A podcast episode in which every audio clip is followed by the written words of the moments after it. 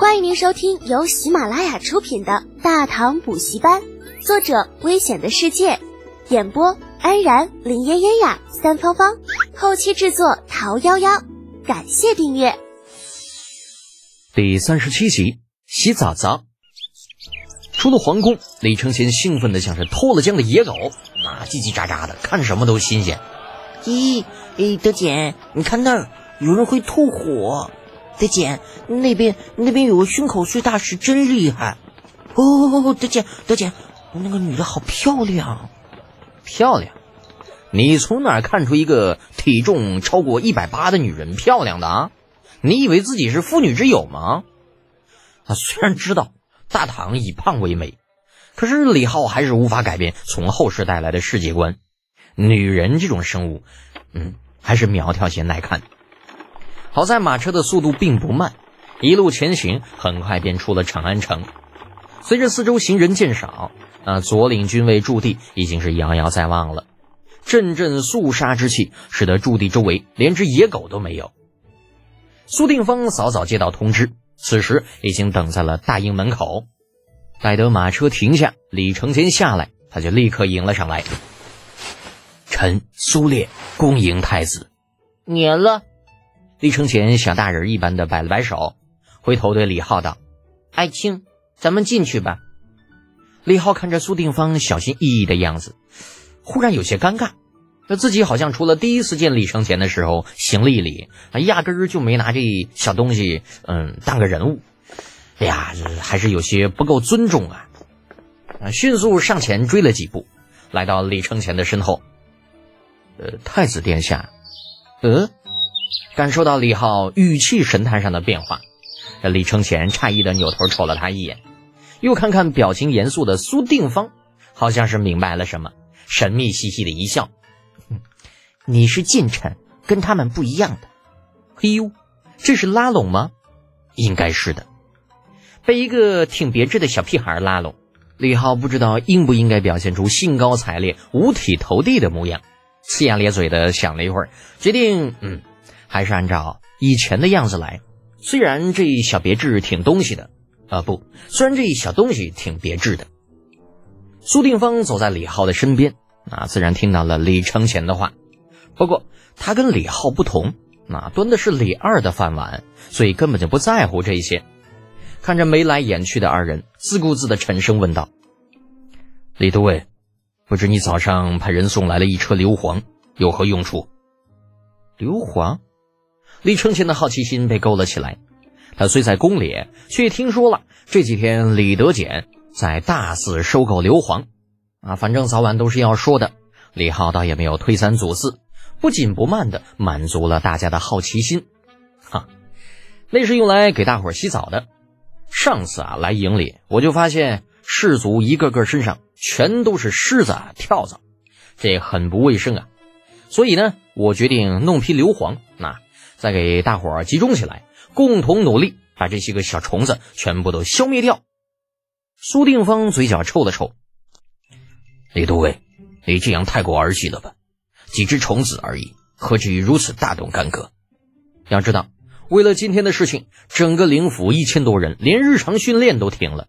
那本以为李浩这个折冲都尉有什么重大的事情宣布，那结果闹到最后，只是为了让大家集中起来洗澡澡，你这不扯淡吗？李浩闻言却一脸严肃：“哎，苏将军此言差矣，防微杜渐的道理，难道你不懂吗？虫子虽小，但是在军营这种人群密集的地方，却是很有可能造成不可挽回的可怕的后果呀。试想一下。”如果某只虫子咬了一个患有疫病的人，假如他再跑到一个没有得病的人身上咬一口，会发生什么？一个传染俩，你知道吗？那若真的到了那个时候，绝皮是一死死一大片。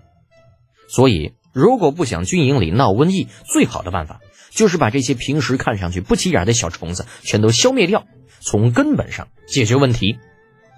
见李浩说的很严重，李承前不由得问道。嗯，几只虫子而已，真的有这么厉害吗？当然呐，这可是我多年的研究成果。而且，就算没有疫病，这干净些总也是好的。殿下，你说是吧？苏定方已经不知道该说些什么了。缝合术那是你的多年成果，风靡长安的杜康也是你丫多年的成果。那现在这这几只虫子也成了多年成果。你你这么些个多年成果，你李德俭这十几年过得还真是充实哈。不过事已至此，太子都来了，再说那些已经没用了。反正李浩是灵府都尉，整个灵府他说了算，爱怎么折腾就怎么折腾吧。说话间，众人已经来到了操场边缘。只见一千两百余个军卒已经在操场上整齐列队，个个精神抖擞，好不威武。苏定方给李浩比了个请的手势，示意他这个主官可以上前讲话。啊，李浩上辈子就是个军人，倒是也没有怯场，大步来到军阵之前，讲一下。没反应，那一群大头兵面面相觑，这啥意思啊？啊，忘了古代和现代不同了。李浩尴尬的咂巴着嘴，紧绷的脸却没有任何表情，继续道：“两件事情。第一，太子殿下给你们带来了一份见面礼，请你们洗澡。第二，从明天开始，若有谁让本都尉发现身上还有虱子、跳蚤这样的虫子，一律十军棍。”阿李承前都懵了。跟老子有个毛的干系？怎么就成了我请洗澡了？众军卒也懵了。这家伙这是宫里的贵人就是毛病多。你这年头身上谁身上没有个虱子还跳蚤啥的？你有必要弄这么干净吗？那不过想想还是算了，不就是洗个澡澡吗？那宫里的贵人喜欢干净，那就洗呗，那总比挨军棍要好。再说了，没看李大魔头那脸阴的都能够滴出水来吗？估计正等着有人跳出来反对，然后杀鸡儆猴呢。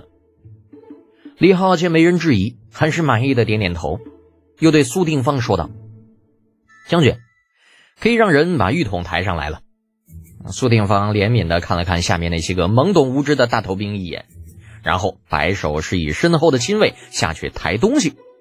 很快，百来个浴桶被抬了上来。硫磺那味道呛得抬桶的亲卫内牛满面，哎呀，放下桶，立刻就远远的逃走了。李浩仗着在前几天留下的名声，不给众人任何考虑时间，一声令下，卸妆脱衣，第一排入桶。啊，站在军阵第一排的都是灵府的基层军官，闻言之后，脸色变得就跟那桶里黄色硫磺水一个颜色，偏偏军令难违，再加上太子殿下现在就站在那儿看着呢。这谁敢说半个不字啊？哎呀，希望不会洗死人吧。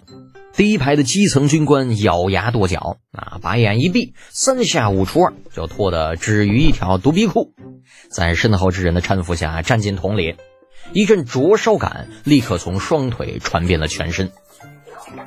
都蹲下去，把头发全部都浸在水里。李浩见众人站在桶里不动，大声的喝道：“身为军官。”违令者，杖二十。拼了！这桶中的百来人彼此对视，把心一横，集体捏着鼻子就蹲了下去。片刻之后，水面上浮起了三三两两的小虫。待桶中众人实在憋不住气从里边站出来的时候，桶里边那水已经看不成了，密密麻麻的各种各样的小虫，连水面几乎都盖上了。听众朋友。本集已播讲完毕，请订阅专辑，下集精彩继续哦。